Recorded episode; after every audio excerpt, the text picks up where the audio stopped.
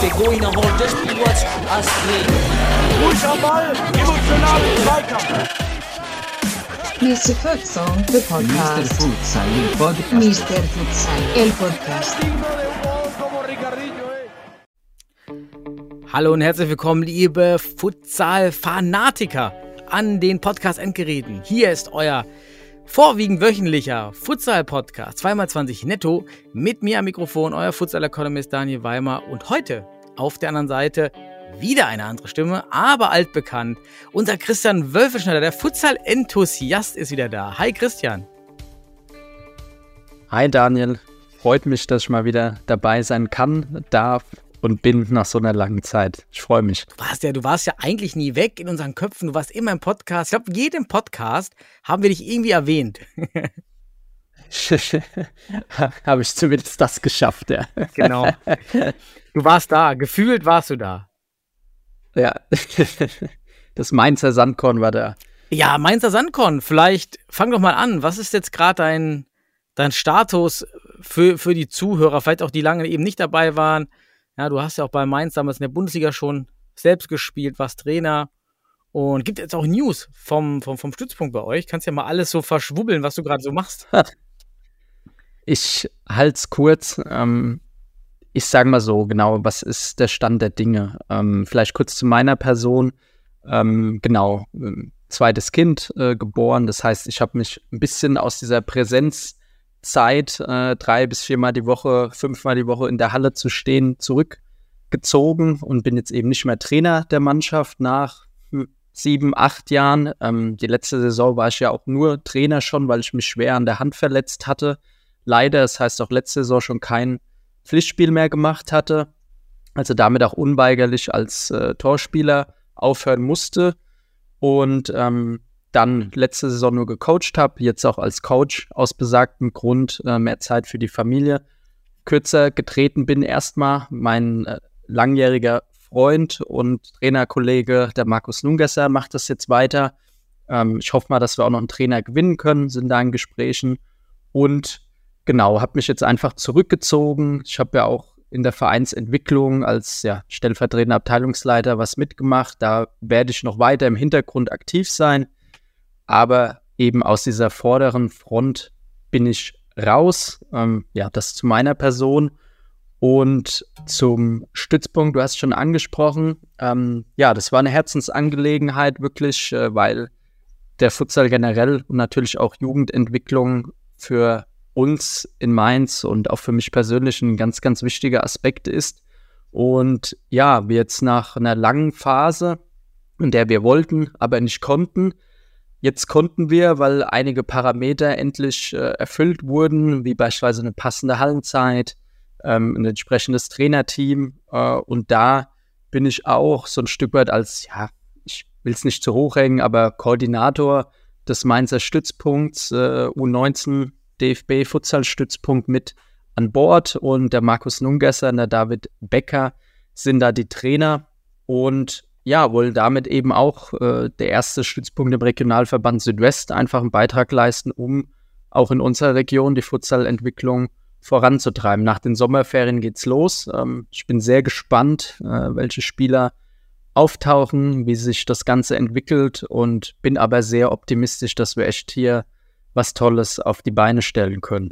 Ja, das so Stützpunkt mir und genau, und unser Verein, ja, wird man auch sehen, wie es da weitergeht. Stand jetzt, äh, spielen wir in der Hessenliga nächste Saison mit. Ah, ist es jetzt durch? Und, äh, m- genau, ähm, war letzte Woche die Staffelbesprechung äh, Besprechung und wir dürfen dort mitspielen. Heißt natürlich auch gleichzeitig, dass es keinen Spielbetrieb in der Regionalliga Südwest gibt, aber immerhin in der Hessenliga, es gibt mehr Spiele, mehr garantierte Spiele und letzten Endes du brauchst Spiele, Spiele, Spiele. Auch nicht nur Freundschaft, sondern Pflichtspiele. Und ja, was das dann für uns insgesamt heißt, ähm, werden wir dann noch sehen. Aber ist, denke ich, schon mal mehr Pflichtspiele zu haben, sicherlich kein schlechter Aspekt. Aber natürlich muss man an der Stelle auch sagen, es gab ja ein paar Anträge zur Umstrukturierung. Die Vereine, die hessischen Vereine wollten ja gern in die Regionalliga Südwest beispielsweise wechseln. Ähm, ja, muss ich an der Stelle auch ehrlich sagen, es ist einfach schade, dass man da mal nicht zusammenkommt und schaut, was das Beste für die Entwicklung des Futsals ist, ja, um da eine gemeinsame Lösung mit Verein, mit Regionalverband ähm, zu finden. Ja, weil das in meinen Augen da einfach sich aus gegebenen Strukturen ein Stück weit anzupassen, um den Sport zu fördern, vor allem auch in der Breite extrem wichtig gewesen wäre. So sieht man jetzt Neuenheim spielt dieses Jahr nicht mehr, äh, Friesenheim aus dem Südwesten spielt nicht mehr, äh, Trier spielt nicht mehr. Und ja, und so hast du keine Regionalliga Südwest, eine Regionalliga Süd mit zehn Teams und ja, leider ja auch im Westen sieht man ja auch nur sieben Teams. Also es muss einfach auch die Breite im Blick mhm. behalten werden, weil sonst wird halt auch der Unterbau für die Bundesliga schwer. Und da wollen wir jetzt mit dem Stützpunkt einen Beitrag leisten und als Verein natürlich auch trotzdem weiter den Weg verfolgen, Spieler zu entwickeln. Was war denn, vielleicht da mal angesetzt, was war denn das Hauptargument der Verbände gegen die ja, Zusammenlegung nicht, aber den Abzug der Hessenteams aus der Regionalliga Süd sozusagen in die Regionalliga nee. Südwest? Gab es da konkrete Argumente? Ja, ähm, ich sage mal so, ähm, übrigens, ich habe jetzt schon gesagt, ich halte mich kurz. Sechs Minuten haben wir schon weg, davon du fünf. würden jetzt schon wieder sagen, oh, der Wolf. Ähm, ja, äh, äh, genau, was waren konkrete Argumente? Letzten Endes äh, war das Argument des Regional, also der Südwesten hätte natürlich nichts dagegen gehabt, gegen eine Umstrukturierung. Ähm, letzten Endes war es Argument des Regionalverbandes Süd, dass dann ihm selbst entweder Teams fehlen würden, äh, wobei ich sage, es spielen ja sechs Teams aus Bayern aktuell auch in der Regionalliga Süd ähm, alleine schon, ähm, dass das ein Argument war und dass man halt diese Strukturen mit den Landes- und Regionalverbänden eben dann auch nicht entsprechend ändern kann. Ja. Ich sage halt ganz ehrlich, wenn man sich an den Tisch setzt, ne, Württemberg, Baden bleibt mit drin, dann hast du in der Regionalliga Süd jetzt sind, glaube ich, nur zwei hessische Teams.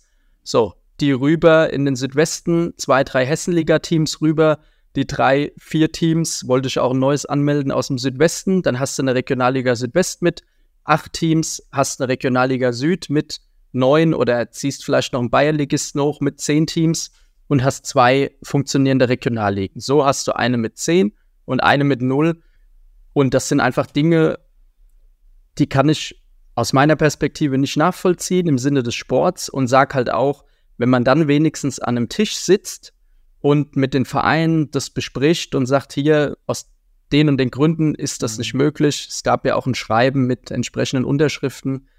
Dann ja, muss man das vielleicht akzeptieren, aber so finde ich es einfach schade. Ich glaube, das kann man an der Stelle auch Das ist ja schon wieder so genau der, der, der, der Punkt, wo man festhängt in diesem alten Setting der Fußball-Landesverbände. Ich weiß nicht, wie oft wir es hier eigentlich schon thematisiert haben.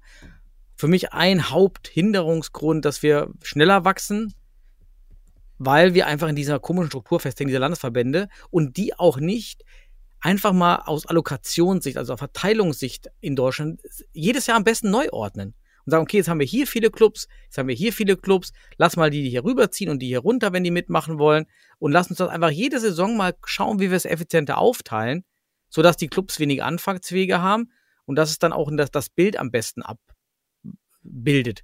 Ja, ist ja schon auch, auch alleine eine Regionalliga Südwest mit sechs Teams, also wenig Wettbewerb zu hin äh, anderen Regionalligen, die extrem viel Wettbewerb haben, war ja auch schon eine, eine Verzerrung. Ja, ist dann wieder eine vertane Chance, muss man ja tatsächlich sagen. Wie, was mir noch, ich roll mal dein, dein, deine, dein Monolog, dein, dein, dein langen Monolog, den Wolfi-Monolog von hinten auf.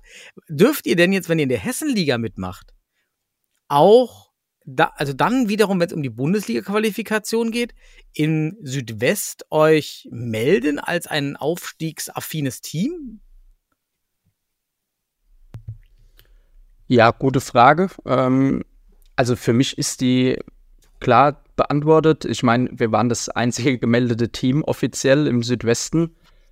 So dumm, wie es sich anhört, aber der einzige Teilnehmer an der Liga, sprich ja, so dumm wie es aus sportlicher Sicht ist, aber der Meister damit schon, ja, weil wenn du halt der Einzige bist, der mitspielt, ich meine, es ist ja nicht unser Fehler oder unsere, ähm, ja unser Verschulden letzten Endes. Äh, wir wollen ja spielen und Mhm. wir haben ja auch gemeldet. Und von daher, ja, jeder Regionalverband äh, darf ja ein Meister, ein Team melden. Von daher ist das für mich äh, relativ klar persönlich, dass wir eigentlich dann eben, Mhm. so dumm wie es sich anhört, aber jetzt schon als einzig gemeldetes Team der Meister sind. Aber das zeigt ja die Paradoxie. Ich meine, hättest du, wie gesagt, alle hessischen Teams haben gesagt, sie würden lieber in der Regionalliga Südwest aufsteigen.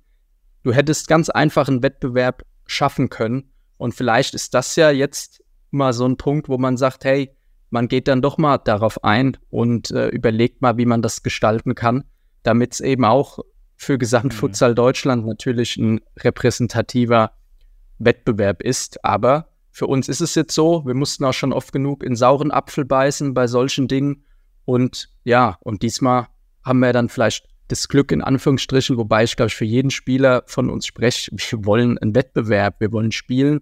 Und wenn wir auch mal nicht in der Relegation spielen, Bundesliga, ist es so. Aber jetzt diese Saison Mhm. Ist das Ja, eben mein doch, Stand. Da habt der ihr doch eine schöne, schöne Option dieses Jahr. Ich, Hm. ich würde mal ganz kurz zurück zu dem, jetzt zum allerersten Thema, deinem Stützpunkt. Wie, wie wollt ihr den Stützpunkt rekrutieren? Gibt es da schon Ansätze? Gibt es da Vorgaben, wie ihr das, wie ihr da an Spieler rankommt? Ja, also ich sag mal so, da ist natürlich jeder Stützpunkt ist sehr spezifisch in seinen Charakteristika. Also ist jetzt so ein pauschaler Satz, aber es ist letzten Endes so, wenn du in Thüringen äh, macht ja der Dominik äh, den Stützpunkt, der hat natürlich andere Gegebenheiten als unser Stützpunkt in Mainz, als der Stützpunkt in Berlin, als der Stützpunkt in Regensburg oder in Stuttgart. Ich glaube, das muss man natürlich im, im Blick behalten. Ähm, was, denke ich, bei uns ähm, ein großer Vorteil ist, ich war ja auch lange im Fußballbereich aktiv und äh, war da auch Nachwuchskoordinator bei einem sehr großen Jugendverein hier in Mainz, TSV Schott Mainz, haben jetzt auch gerade Regionalliga Fußball ähm, im DFB-Pokal gegen Dortmund gespielt. Ähm, das ist natürlich, wenn du da direkt so einen Anknüpfungspunkt hast, ist schon sehr viel wert, auch viele Jugendtrainer noch kennst äh, und halt direkt Leute aus dem Bereich adressieren kannst und die vielleicht auch über dich oder über Markus dann schon Berührungspunkte zu dem Sport haben und du halt nicht direkt bei Null bei Fußballtrainern, die ja letzten Endes noch die Spieler dann stellen für den Stützpunkt, da eine Vorstellung von dem Sport haben. Das ist ein Riesenvorteil, denke ich, der bei uns vorhanden ist. Auch die Unterstützung von dem Verbandssportlehrer im Fußball, ähm, der uns da natürlich ähm, in der Sichtung, sage ich mal, äh, ein paar Hinweise mit auf den Weg gegeben hat. Ich formuliere es mal so. Und ja, über die Schule, ich meine, Markus arbeitet in der Schule, ich arbeite in der Schule. Man hat halt einen direkten Draht zu den Spielern und erreicht natürlich auf einer ganz anderen Ebene, wie wenn du das irgendwie anonym gestaltest oder das von null heraus anfängst. Plus der Landesverband, wie gesagt, hat auch entsprechend Mail an die Vereine, Flyer, ähm, kommt die Tage auch noch, glaube ich, ein Video äh, auf der Website, direkt eine Unterseite eingerichtet, eine E-Mail-Adresse für den Stützpunkt ein. Das sind so Kleinigkeiten, aber ja, es gab schon, wie gesagt, für die Sichtungseinheiten sind schon einige Spieler gemeldet. Mhm. Jetzt, Super. glaube, Stand jetzt sind, sind wir bei 15 Meldungen oder so schon und die Sichtungseinheiten sind am 5. und 12. Äh, September. Also ich bin da optimistisch, dass da 30 Jungs Minimum in der Halle Da stehen können jetzt werden. auch Spieler aus Hessen Und- kommen, oder? Das ist jetzt nicht am Südwestverband, auf den Südwestverband beschränkt, oder? Ich meine, das ist, ähm, ist eine gute Frage. Ähm, ich kenne es noch aus dem Fußball-Stützpunkt-System, dass ähm, die Spieler immer wohnortnah zu einem Stützpunkt sollen. Ah, gut, im Fußball gibt es ja 366 Stützpunkte. Und im Futsal, ich weiß jetzt am hessischen Stützpunkt, beim Anton Kniller war auch ein Spieler, der bei Schott Mainz spielt, also im Südwesten, aber der in Hessen, ich glaube, in Ginsheim das äh, wohnt und ja, dann trotzdem da am Stützpunkt war. Gut, da gab es auch noch keinen im Südwesten, aber aus, wie gesagt, dem Fußball kenne ich das so, aus dem Stützpunktsystem, dass da immer wohnortnah die Spieler Mhm. äh, zu den Da Stützpunkten gehen ja- sollen. Also fast da unten mehr Stütz Stützpunkte als Futsalclubs. Bei euch da. ja, wenn, ich meine, wenn jetzt jemand in Wiesbaden ist, ähm, ist das natürlich näher nach Mainz, wie wenn der nach Frankfurt Mhm. fährt. Ja, oder in Mainz-Kastell. Mainz-Kastell ist über die Brücke. So, die haben auch zahlreiche Vereine, also zwei, drei Vereine mit Jugendarbeit. So, das ist natürlich nach Mainz in die Halle sind zehn Minuten, nach Frankfurt an Stützpunkt. Und letzten Endes sage ich auch, geht es darum, die Spieler zu fördern, die willig sind, die Lust haben. Und ja, denen dann natürlich auch vielleicht in die Vereine zu bringen und Spielzeit zu geben und ja, einfach gute Spieler an den Futsal zu binden und natürlich auch zu entwickeln, ja, vielleicht dann für eine U19-Nationalmannschaft. Und ich denke, da ist man hier dann, sind wir auf einem guten Weg und ähm, Ja, ich, ich drücke euch die Daumen, dass die jungen Leute irgendwie am Ball bleiben und auch irgendwie in, in die Clubs wechseln können und Optionen haben. Hauptsache an den Sport ranrücken, absolut. Ob dann die Spieler war hängen bleiben. Wir brauchen junge Spieler in den Kader. Muss ja mal langsam die alte Rochade wird ja irgendwann be- vorbei sein. Vielleicht kommt dann auch der große Schub in zwei, drei Jahren, wenn die Bundesliga so lange durchhält und dann wirklich Lücken gefüllt werden müssen. Ja, bin ich auch mal gespannt, was noch so kommt. Aber ich glaube, äh, mit Blick auf die Uhr, wie man immer so schön im Meeting sagt, äh, Christian, würde ich mal rübergehen zu den News. Also, äh, eigentlich war das ja schon viele News von dir und von, von dem Stützpunkt in Mainz auf jeden Fall. Danke, da fand ich super, super spannend da jetzt und freue mich auch, wenn du berichtest aus der Stützpunktarbeit ab und zu mal. Das werden ja auch wertvolle tolle Insights auch für andere Trainer sein, Einblicke, die du dann liefern wirst. Bitte zum Rapport immer dann im Podcast deine Arbeit. zum Rapport. ja. Ja, ich denke, Informationen zu teilen, ich meine, letzten Endes auch im Futsal selbst muss ja noch viel mehr ankommen. Eigentlich muss jeder Futsal-Trainer auf dem Schirm haben, hey, gibt es in meiner Region einen Stützpunkt? Habe ich einen Spieler? Habe ich irgendwelche Kontakte? Ich schicke den mal zu einem Training. Ne? Habe ich junge Spieler, die dafür geeignet Aber sind? dafür musst du ja erstmal die, die Erkenntnis haben, dass die Fußballkinder bei dem Futsal-Training weitergebildet werden und etwas lernen und Skills lernen, die sie dann auch später brauchen für den Fußball und deshalb besser werden. Ja, 100 Prozent. Ja, und da, wie gesagt, ist das Glück, dass da im Verband ja selbst im Lehrstab schon eine Weile aktiv war und auch hier natürlich, ja, wir Mainzer natürlich viele andere Teams auch immer mitgenommen haben oder versucht mitzunehmen. Äh, ist natürlich besser, als wenn du da so Barrikaden aufgebaut hast. Wird trotzdem spannend und jetzt müssen den vielen Worten natürlich auch Taten folgen. Und ich fand es ganz schön, vielleicht passend dazu, zu News. Äh, ich weiß nicht, Hannes Wolf gab so einen kurzen Ausschnitt, wie er Foninho gerechtfertigt hat. Ähm, der ist ja Sportdirektor für Nachwuchs, Training und Entwicklung beim DFB. Ich hoffe, ich habe die Funktion richtig aufgezählt. Hast du es zufällig gesehen? Äh, nee, ich glaube nicht. Also er rechtfertigt er halt Foninho, ist jetzt ja eine neue Spielform im Kinderfußball. Und ähm, ja, auch ne, viele Ballkontakte, viele Ballaktionen, Mhm. so die ganze Palette, die wir aus dem Futsal ja auch immer wieder beschwören. Und auch witzigerweise, Hannes Wolf hat wohl vor, ja, jetzt einem Jahrzehnt schon oder mehr, auch mal bei einer Futsal-DHM mitgespielt, meines Wissens. Also hat sogar mal Berührungspunkte mit dem Futsal schon selbst gehabt als Spieler.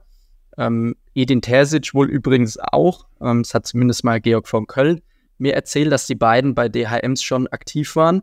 Und aber auch wieder keinerlei Verbindung zum Futsal. Ja, also, dass ich den Futsal doch nutzen könnte, um genau das zu fördern. Ne? Viele Ballaktionen, Technikentwicklung, Ballaktion, Taktik, Individualtaktik, frei. äh, ja, ich zähle es jetzt nicht auf, aber ne, das ist dann auch wieder so die, die Krux dahinter, wo ich sage, ich hoffe, dass eben auch der Gesamt-DFB bei der Entwicklung des Kinderfußballs und auch ja, der Spielerentwicklung, Spielerinnenentwicklung irgendwann auf die Krux kommt, wie eigentlich fast jede andere Nation der Welt vielleicht den Futsal doch mal stärker mit Das ist ja immer die, einzubinden. gut, wenn dann einer in diesen ganzen Dokus und auch den ganzen entsprechenden Videos oder auch Medien, die dann publiziert werden, auch immer da Futsal mit reinbringen würde. Aber man redet immer über extrem viele Futsal-Elemente, aber niemand bringt das eben in die Verbindung mit dem Futsal. Das ist ja immer das, das ist immer so schade eigentlich.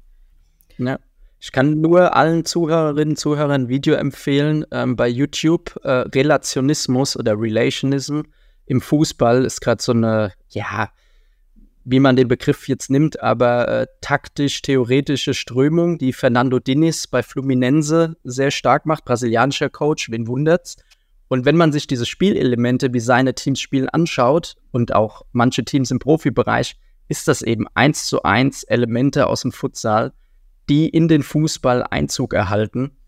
Und wer dann noch sagt, das gehört nicht zusammen oder da können die Spieler nichts draus mitnehmen, weiß ich einfach nicht. Ja, hoffen wir, dass da auch an der Front mehr Unterstützung kommt aus den, aus den DFB-Medien und äh, dass wir da vorwärts kommen. Ich, ich würde mal meine Liste aufmachen, meine Newsliste. Da sind doch einige Sachen wieder passiert diese Woche. Bis zum jetzigen, ja, heute, wir zeichnen heute mal Mittwoch auf. Dienstag hat nicht geklappt, also Mittwochabend. Stand Mittwochabend die aktuellen News oder beziehungsweise auch die Ergebnisse, interessant, ganz aktuell, kommen wir gleich dazu. Vielleicht als erstes, Boris Lastro hat sich gemeldet, Torwart vom HSV, Futsal oder Futsal Panthers, ja jetzt nur noch HSV. Und er hat uns nochmal zurückgemeldet, dass die, die Fußball, die Futsal-Clubs in Kroatien oder in Bosnien, glaube ich, überall auf dem Balkan, ähm, dann MNK sind die Futsal-Teams. Weil da steht für Malonogometni Club. Ich glaube, das hatten wir auch schon mal hier im Podcast erwähnt, was dann sowas wie Kleinfeld Fußball ist.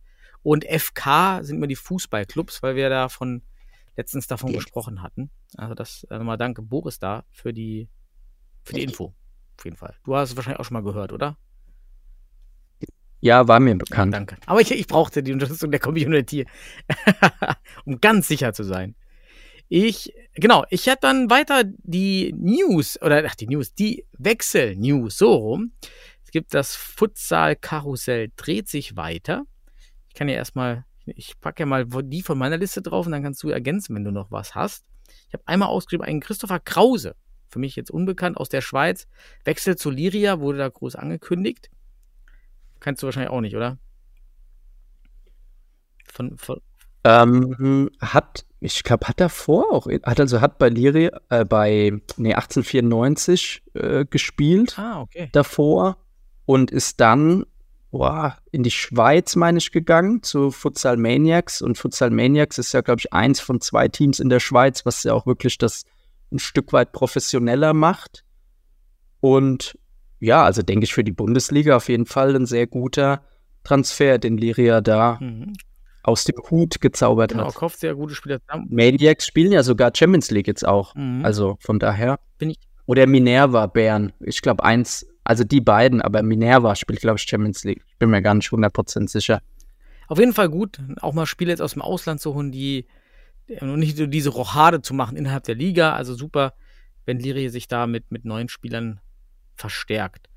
Dann, ja, dann habe ich ja eigentlich, jetzt sehe ich gerade hier gar nicht so viele Wechsel-News. Hast du noch welche? Hat der MCH mal wieder einen verpflichtet oder? ich glaube, glaub, die, die, die Verpflichtung hatten wir alle schon mit den Dresbrüdern ja. Oliveira und äh, Garibaldi.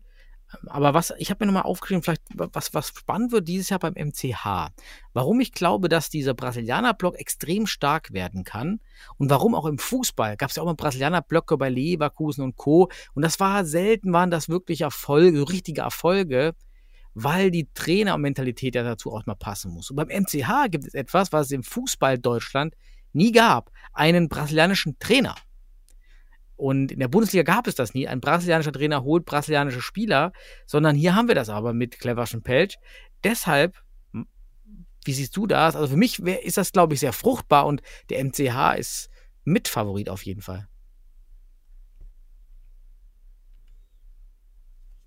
Ja, wie sehe ich das? Gute Frage. Ähm, erstmal ist Cleverson unabhängig von der Nationalität einfach schon ein toller Trainer. Ähm, auch sehr, ähm, ja, fachlich einfach sehr gut von seiner eigenen Spielleistung. Natürlich auch, sag ich mal, eine gewisse Vorbildfunktion dahin. Also erfüllt schon mal wichtige Komponenten einfach als Trainer.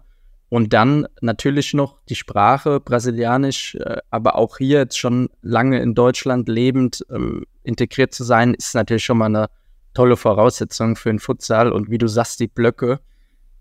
Ja, ich glaube, dem MCA, was die letzten Jahre oder seit der Bundesliga-Zugehörigkeit gefehlt hat und den Abgängen, die sie zu verkraften hatten, war ein zweiter starker Block. Und ich glaube, den haben sie eben dieses Jahr. Und es war schon immer ein Team, also ich habe immer gern gegen Bielefeld gespielt. Äh, auch Grüße raus an die Jungs. Einfach echt eine sympathische Truppe, die auf dem Feld auch immer alles rausgehauen hat, aber danach man immer auch sich in die Augen schauen konnte und die einfach, ja, in der Breite es gefehlt hatte und wo ich jetzt einfach sehe, dass sie mit dem zweiten Block haben ja auch letztes Jahr gegen Stuttgart überrascht dann nochmal als Vorrunden-Achter. Ja, hatten ja fast Stuttgart schon im Viertelfinale rausgekegelt. Und wenn da jetzt noch so ein Block dazukommt, ist es für mich schon vielleicht mehr als ein Geheimfavorit mit einem sehr guten Trainer. Also ich bin sehr, sehr gespannt, was der MCH dieses Jahr macht, aber habe sie auf jeden Fall auch mit auf dem Zettel, weil es einfach auch eine homogene Truppe ist und wird Spaß machen, sicherlich uns das Team dieses Jetzt Jahr. bräuchte, jetzt bräuchte der MCH nur noch so ein schönes Schmuckkästchen als Halle. Weil so die, die, das Kamerabild ist ja wirklich, äh, dazu kann ja der MCH nicht, das ist halt die Sporthalle, die ihnen zugeteilt wird. Wäre halt, wär halt auch nicht schlecht, wenn sie da, wenn man da mal öfters in die äh, Seidenstrickerhalle oder Seidenstickerhalle in Bielefeld könnte, so, so vielleicht ein, zwei Spiele mal oder ein Spiel mit schönem Rahmen, mit schönem, schönem Boden und DFB-Stream. Wäre bestimmt mega. Aber naja, also das war einmal da News. Dann Darmstadt ist back on Insta. Denn Darmstadt jetzt als Lilien-Futsal, schöne Grüße, haben sich auch gefreut, dass wir zurück sind. Und tatsächlich hat der Darmstadt dasselbe Problem auch wie wir bei Fortuna, wie es auch mal der HSV hatte, wie es Kaltes Jena schon mal hatte, wie es St. Pauli schon mal hatte. Ähm, wir haben das schon mal vor Monaten mal hier im Podcast erwähnt. Ähm, Insta und auch Facebook sperrt ab und zu diese Futsal-Seiten als Verwechslungsgefahr mit der Hauptmarke. Und das ist gar nicht so einfach, diese Accounts anzumelden und auch diese Verbindung herzustellen zum Original-Account. Das ist echt tricky. Da wurde uns auch schon mehrfach die Plattform Facebook, Insta gesperrt. Und auch jetzt die Lilien müssen jetzt von neu starten.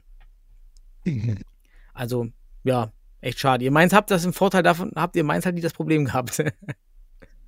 Ich wollte gerade sagen, da habe ich nicht viel hinzuzufügen, ja. Wir als kleine TSG 1846 haben das Problem nicht mit den Mhm. großen Namen. Da kannst du mehr von ein Lied singen, als ich das kann. Dann ist eine weitere Plattform auch wieder back.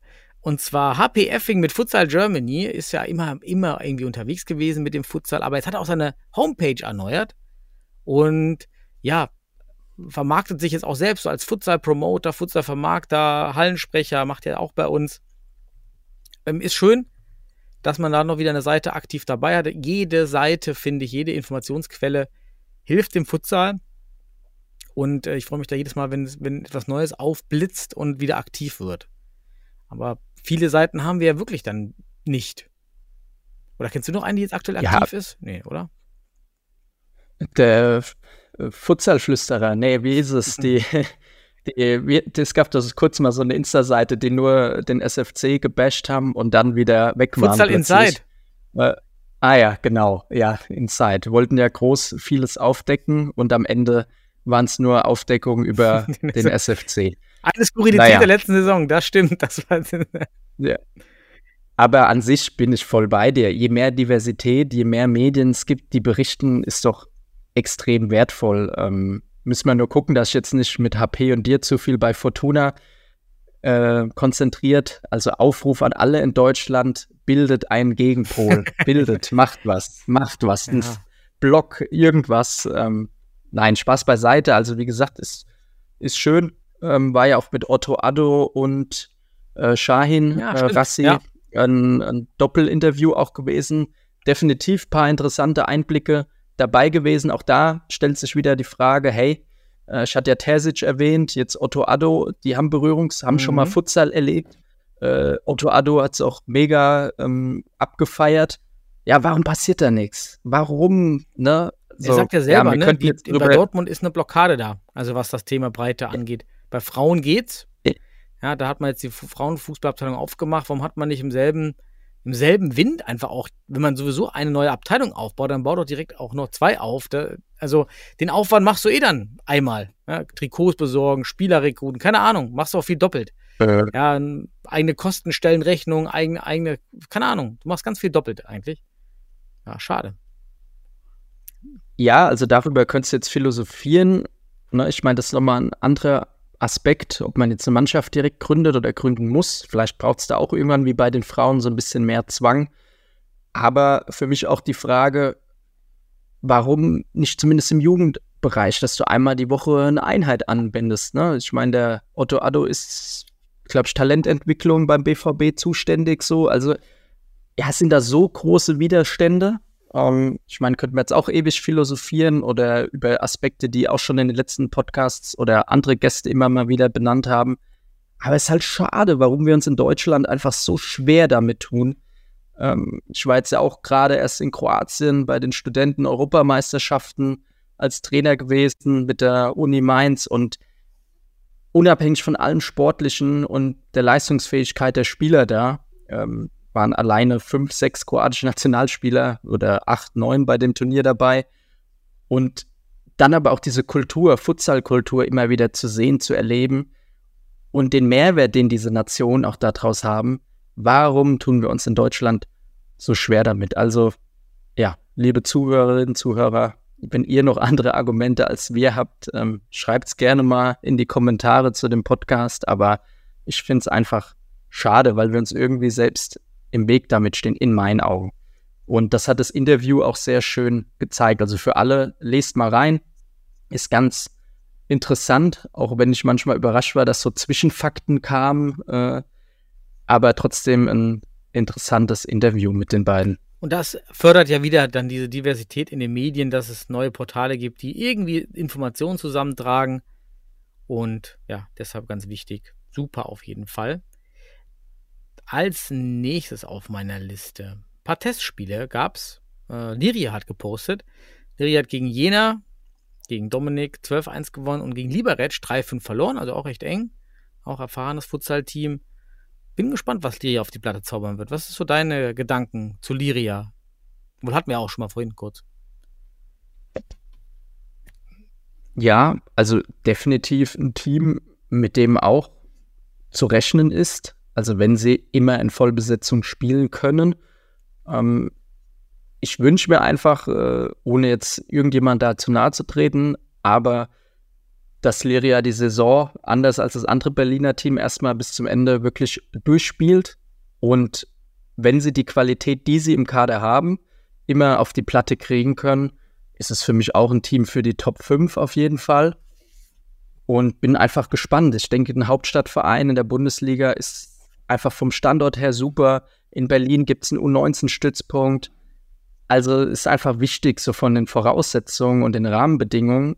Und ja, letzten Endes geht nicht nur an Liria, einfach generell die Bundesliga-Saison. Wenn jedes Team es jedes Spiel anständig und damit meine ich eben mit nicht einem oder zwei Wechsler irgendwo auswärts hinzufahren, sondern wirklich mit voller Besetzung auch den Sport vielleicht noch besser nach außen präsentiert. Manchmal ist es, muss es gar nicht so viel sein, aber in der Außendarstellung, sei es was nur Insta und so weiter betrifft, ja, da tun wir uns halt auch alle einen Gefallen mit. Ich glaube, da müssen auch wir Vereine uns immer wieder fragen, welchen Beitrag, welchen Teil müssen wir vielleicht noch leisten, können wir beitragen. Und da ist Liria von den Grundvoraussetzungen super. Und ich hoffe und wünsche mir einfach, dass es die Saison auch zeigen, dass das eben auch in Berlin eine geile Bundesliga-Saison und natürlich auch mehr möglich ist. Also gut gesagt, ich äh, würde auch äh, das so unterstreichen. Von daher äh, freue ich mich da auch extrem, was da in Berlin geht. Wichtig für ganz Futsal Deutschland, dass die Hauptstadt da ist und auch die große Community mitzieht. Ja, es kann ein großes Ding werden. Da kann man auch mal, glaube ich, so ein Feuer entfachen in der Stadt.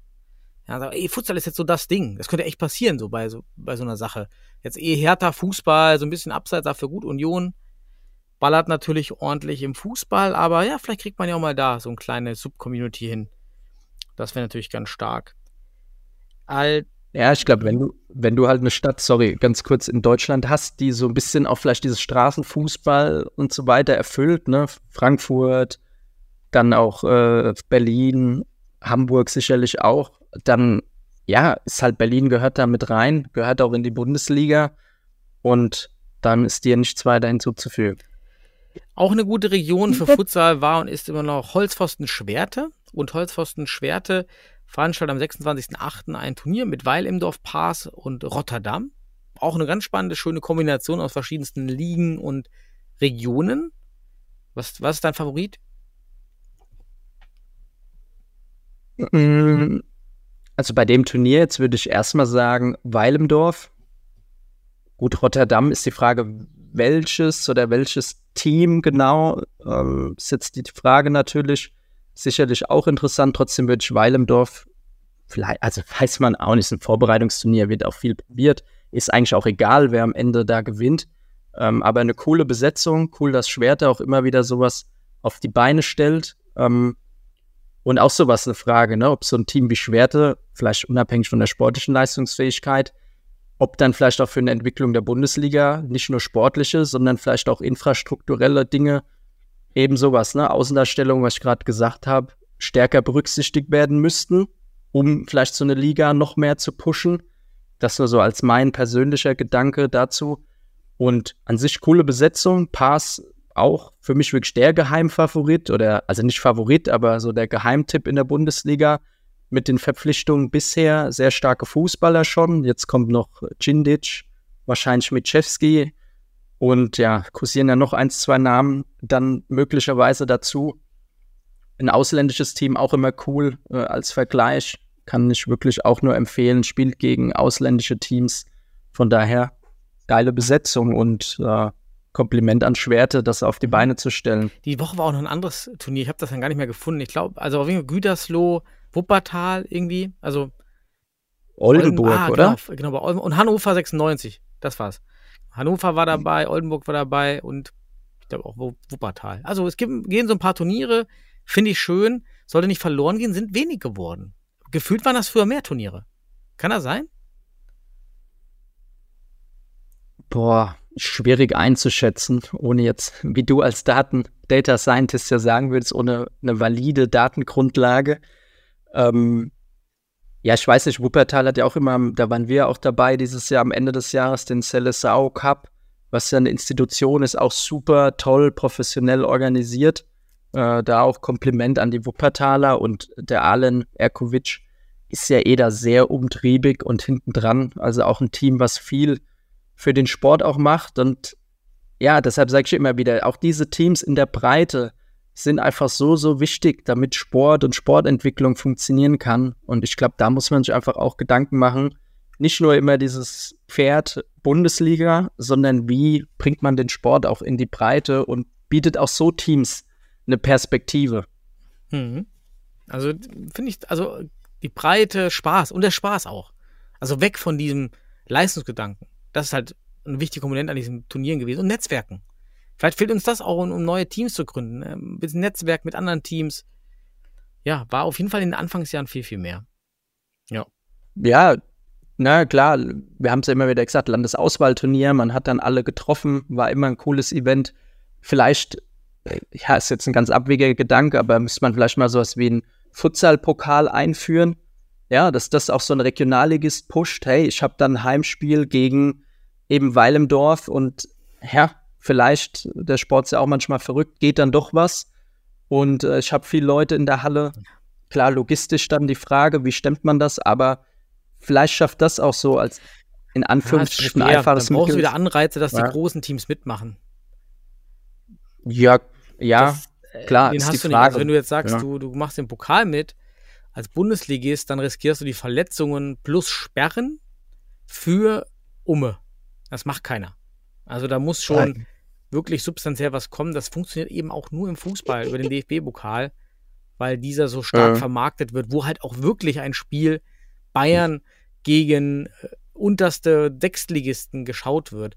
Ja, Im Futsal ist es einfach nicht der Fall. Da, da kommen dann auch nicht so viel mehr Zuschauer, wenn, wenn, wenn wir jetzt hier lokal gegen, gegen ein unterklassiges Team spielen. Ja, dann, aber es man müsste darüber nachdenken, was Anreize sein könnten, das stimmt. Aber ja. Übrigens, Regio West gibt es gibt's einmal gute News und aber auch schlechte News. Die, die guten News sind, man hat jetzt beschlossen auf der Tagung, dass auch Frauen in der Regionalliga Männer mitspielen dürfen.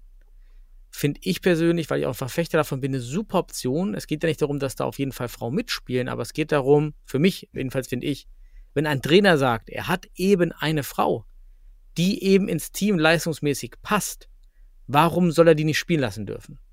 wenn er eine hat, dann lass sie spielen. Ja, wenn nicht, dann ist es ja die Entscheidung des Trainers, aber er könnte ja genauso schlechtere Männer einwechseln. Also davor ist man ja nicht gefeilt, dass jemand, warum auch immer, jemanden auflaufen lässt, der jetzt nicht so performt wie andere in der Liga. Das ihr mit Männern genauso. Also das ist ein, äh, aus meiner Sicht auf jeden Fall ein gutes Signal in diese Verwachsung und auch die Chance für den Futsal. Was ist so deine Einstellung zu dem Mixed-Ansatz? Weißt du, ob die Frauen dann parallel spielen dürfen? Ja. Also dürfen die in der Regionalliga West Frauen und auch in der Regionalliga West Männer parallel spielen? Gute Frage. Aufruf an die Community. Wer, wer weiß, ob das erlaubt ist, wäre ja auch nochmal eine super Option, dass die Frauen mit ihren, es ist noch nicht freigeschaltet, Liga, vielleicht fünf Teams, ja, dann trotzdem noch zusätzlich Spielbetrieb haben, sodass die Frauen ähm, in, in, an Wochenenden, wo sie nicht spielen, bei den Männern mitspielen dürfen. Das wäre eine Riesenchance einfach. Oder? Was, ja. Ja. Also ich denke, allein jetzt mal ohne die ganze Gender- und äh, Sexdebatte außen vor zu lassen, jetzt rein auf die Gegebenheiten im Futsal äh, bezogen. Ich meine, es gibt nur fünf, oder jetzt waren es letzte Saison sieben, acht Teams, ähm, die am Spielbetrieb teilnehmen. So, und jetzt bietest du eben die Spielmöglichkeit für Frauen in Männerteams. Ja, das heißt, im Futsal, wo es eben keine Frauenmannschaften gibt, können die jetzt Frauen, die vielleicht keine Spielmöglichkeit hatten, weil es ja beispielsweise in Würzburg oder ich glaube jetzt Nürnberg-Erlangen als Beispiel, die haben jetzt die deutschen Hochschulmeisterschaften gewonnen. Hm. So, in gibt es aber kein, also gegen Münster, also Münster ist erstmal seit Jahren bei den Frauen nicht die Hochschulmeisterschaften gewonnen. Heißt, Nürnberg-Erlangen, vielleicht sind da zwei, drei Frauen dabei, die sagen, hey, okay, wir können jetzt kein Team gründen, wir haben auch keine Spielmöglichkeit, aber wir spielen bei Futsal Nürnberg in der Regionalliga Süd. Weiß jetzt nicht, ob man da auch mitspielen darf, aber spielen da halt mit, um, wenn sie gut genug sind, dann nach Leistungskriterien auch zu spielen. Das ist doch eine super Sache und Entwicklung fördert dahingehend auch wieder mehr Frauen in den Spielbetrieb zu bringen, was vielleicht auch mittelfristig dazu führen kann, dass sich Frauenteams gründen. Ist jetzt sehr weit gesponnen. Im Fußball sind ja die Stimmen teilweise ein bisschen anders, weil man dann sagt, ja, dann nehmen die Frauenteams noch weiter ab. Ich finde es eine hitzige ich glaub, ich weiß gar nicht, Diskussion ob das und so Debatte. gesponnen ist, weil überleg mal die Anfänge von Futsal in Deutschland. Da waren immer ein Ja. Pionier, so wie du in Mainz, die dann alleine, auch wie Georg von Köln damals, alleine anfangen, Teams hochzuziehen. Und warum nicht? Wenn eine Frau mitspielt und sagt, hey, ich habe jetzt hier Lust, auch ein Frauenteam zu machen, ich suche mir halt die Frauen, dann ist das, ey, das habe ich noch gar nicht gesehen, eine super Chance für den Frauenfutsal, dass man dadurch erstmal Frauen auch in anderen Regionen ranholt an den Futsalsporten, die dann, wenn sie einmal im Sport sind, dann auch äh, da mehr machen. Ja, warum nicht? Ja, also wie gesagt, für die aktuellen Gegebenheiten im Futsal finde ich es eine sehr, sehr gute Sache. Auch wenn die, ich würde auch sagen hier, wenn jemand parallel, also beispielsweise beim UFC Münster Frauen und bei UFC Münster Männer mitspielt, super, so viel spielen wie möglich. Spielen, spielen, spielen. Das ist doch optimal für die Entwicklung. Perfekt. Ja, also eine, ja, egal wer es jetzt ist äh, von den Frauen, finde ich super. Mhm. Und im Fußball, das meinte ich nur damit, ist es ja nochmal eine andere Diskussion, weil es da ja auch mehr Frauenfußballvereine gibt oder die am Frauenspielbetrieb teilnehmen. Wobei auch in anderen Ländern, Niederlande hat es jetzt auch komplett, glaube ich, für die niederländischen Ligen auch, die waren ja so einer der Vorreiter in unserer näheren Umgebung, geografisch. Ja, ist, ist, wie gesagt, die ganze Diskussion, da müsste ich mir auch abschließend meine Meinung bilden, ähm, weil es ja sehr viele Perspektiven, sei es soziologisch, biologisch, Sport, physiologisch, Sport, egal was es spezifisch gibt. Äh, ich finde es schon schwer, da jetzt einfach so pauschal was rauszuhauen, aber für einen Futsal ist es auf jeden Fall, würde ich sagen, eine gute Sache. Vor allen Dingen, wenn wir immer mehr Teams verlieren, und das ist ja auch mit der Region West passiert, das ist nämlich die, die negativen News. Wir wussten ja schon, dass Real Münster nach Start, sozusagen, nach offiziellem Start der Liga zurückgezogen hat, sodass es ja kein, sodass kein Team aus Westfalen nachrücken konnte. Jetzt hat sogar Kroatia Mülheim zurückgezogen. Vor dem ersten Spiel. Und ich weiß genau, in der Niederrheinliga gab es mindestens zwei Teams, die wären sehr gerne aufgestiegen. Das ist wirklich, ja, eine Sauerei. Das ist einfach eine Traurig. Sauerei. Also, Leute, plant das bitte. Ja, das macht den Sport auch kaputt, extrem kaputt. Ja, dann bleibt doch einfach in der Niederrheinliga, wenn euch das zu viel ist. Oder es kann immer Schicksalsschläge geben. passiert aber sehr häufig und mit zwei Teams von zehn oder von neun. Jetzt spielt man dort mit sieben Teams und andere Teams, die vielleicht gerne aufgestiegen wären, ja, müssen, müssen weiter in der Niederrheinliga oder Westfalenliga spielen. Sehr, sehr bitter. Ja, dem ist nichts hinzuzufügen. Ja, ich habe noch vielleicht äh, als was Schönes, habe ich die, die Tage noch mal in die unter hundertste Folge reingehört. Für alle Zuhörer, die die noch nicht gehört haben, unsere längste Folge. Und es gibt 16 Minuten Dokumentation mit aus den aus 20 Jahren Futsal in Deutschland, aus allen Medien zusammengeschnitten. Ich habe wieder Gänsehaut bekommen. Also auch die, die Zusammenschnitte gehört von Timo Heinze, von Losfeld, von Gerlach haben ja auch viele ihre Meinung und ihre Emotionen zum Futsal geschildert. Und ähm, ja, dann ist mir mal aufgefallen bei der Doku, dann gab es einen Ausschnitt zu Daniel Gerlach, der im 2019 meinte, bei der Deutschen Meisterschaft in Weil im Dorf war das, in Stuttgart, mhm. Bundesliga ist eigentlich zu früh, hat er gesagt. Man braucht aber Spiele auf hohem Niveau für die Nationalmannschaft. Und genau das ist eigentlich passiert. Es war eigentlich viel zu ja. früh. Wir werden überrannt von, von Legionären, ja, die junge deutsche Futsaler haben sehr, sehr schwer. Die Vereine, ja, haben auch Probleme mit Kosten 1894. Wacker war äh, einige Spiele ausgefallen. Also ähm, SFC hat auch manchmal Geldprobleme oder gehabt, beziehungsweise Spieler sind nicht angetreten. Ja, dieses Zitat da von Daniel Gerlach ist heute aus heutiger Sicht doch sehr, sehr realistisch aus meiner Sicht. Oder? Wenn du das immer so reflektierst. Ja, also wenn ich das so reflektiere, definitiv könnten wir in Strukturen oder hätten weiter sein müssen, sollen. Ähm, sieht man jetzt auch, vielleicht auch gleich ein guter Übertrag aufs europäische Niveau gesehen, wo man jetzt auch noch nicht für den deutschen Vereins Futsal diesen Sprung sieht in der Entwicklung. Wo man es aber sieht, definitiv eine Entwicklung, ist die Nationalmannschaft. Und auf der Ebene ist das auf jeden Fall dann eine berechtigte Aussage.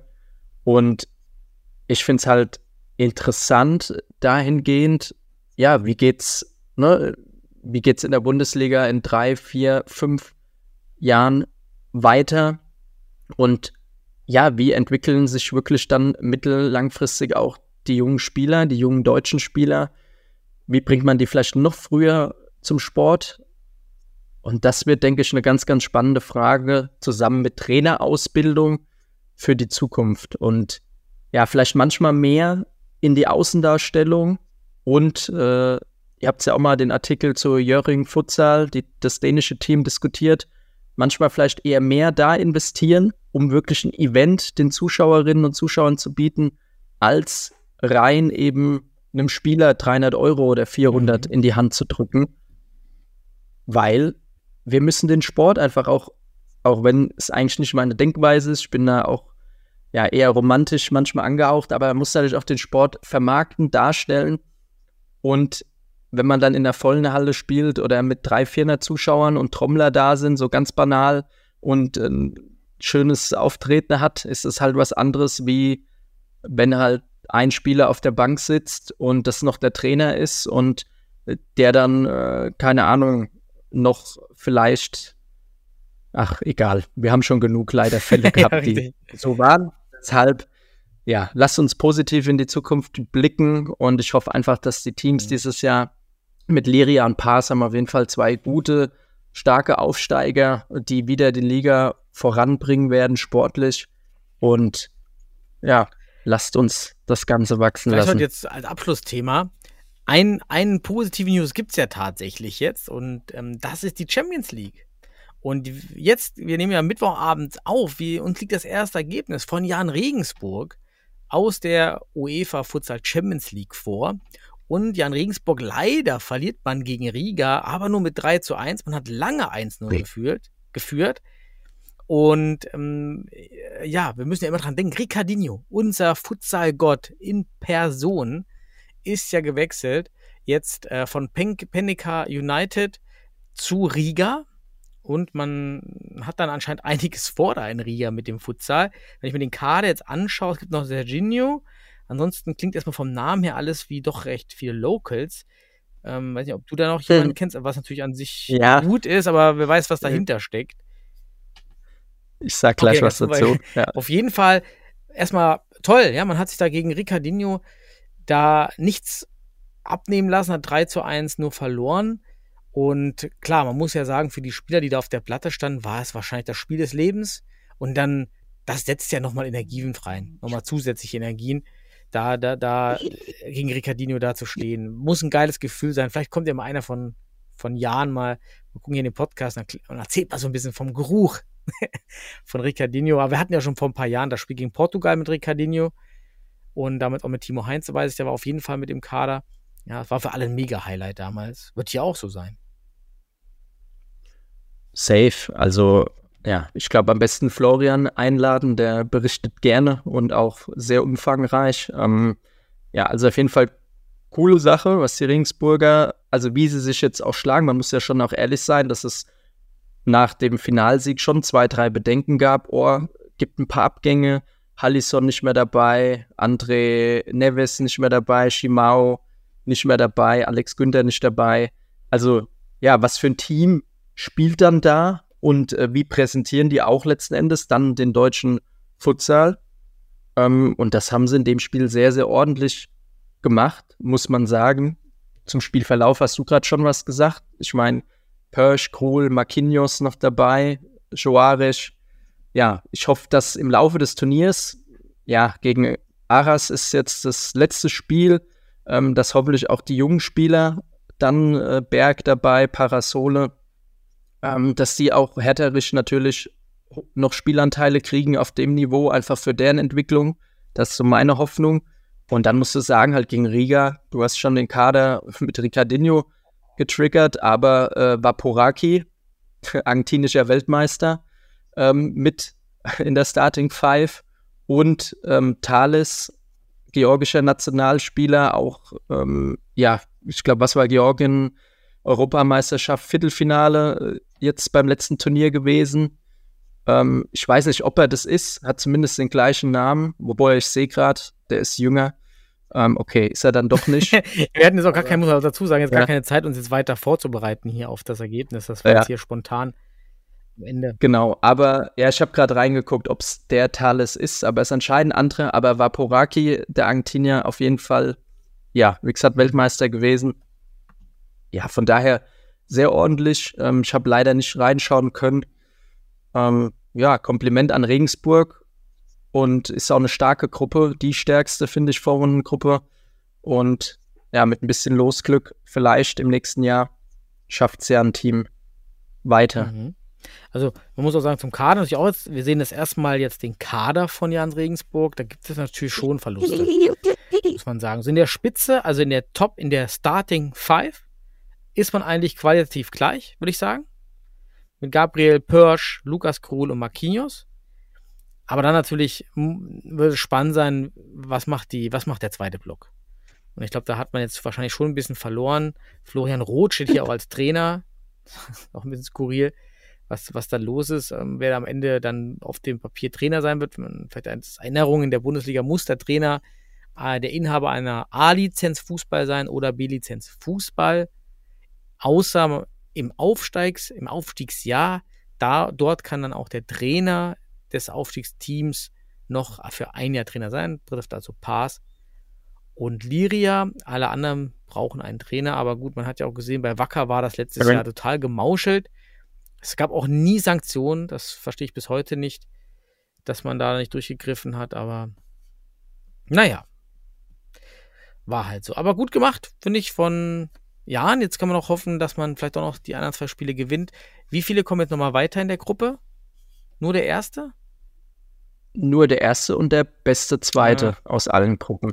Ja, also ja, ist eigentlich schon fast nicht mehr möglich. Ähm, Aras hat jetzt auch das erste 9-1 gewonnen. Kommt natürlich jetzt, die spielen das nächste gegen Riga. Drauf an, wie die gegen Riga spielen.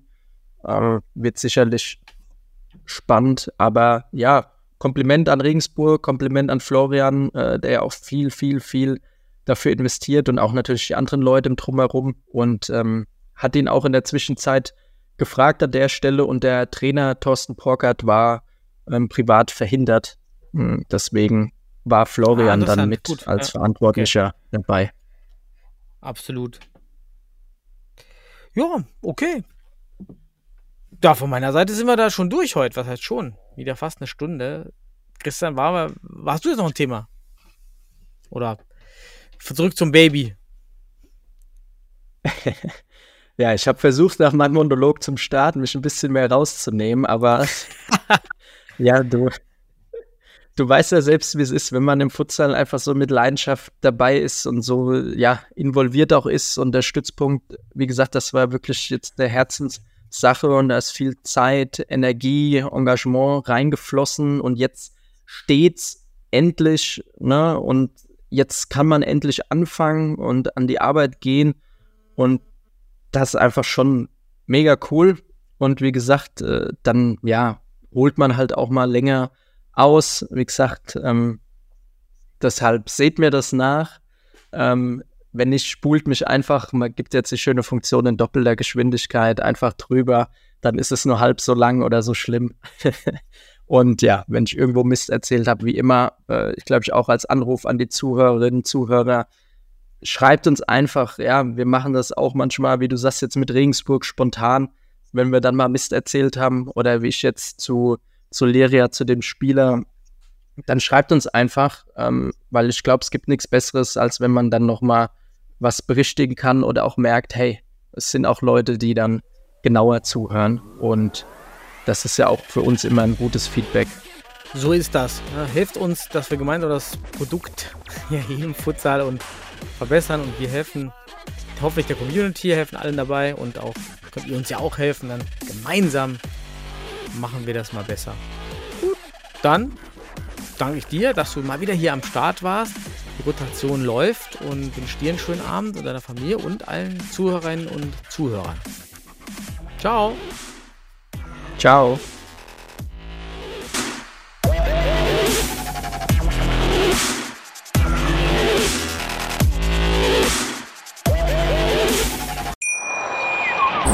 Wie baut man eine harmonische Beziehung zu seinem Hund auf? Puh, gar nicht so leicht. Und deshalb frage ich nach, wie es anderen Hundeeltern gelingt, beziehungsweise wie die daran arbeiten. Bei Iswas Dog reden wir dann drüber. Alle 14 Tage neu mit mir, Malte Asmus und unserer Expertin für eine harmonische Mensch-Hund-Beziehung, Melanie Lippisch. Ist was, Dog? Mit Malte Asmus. Überall, wo es Podcasts gibt.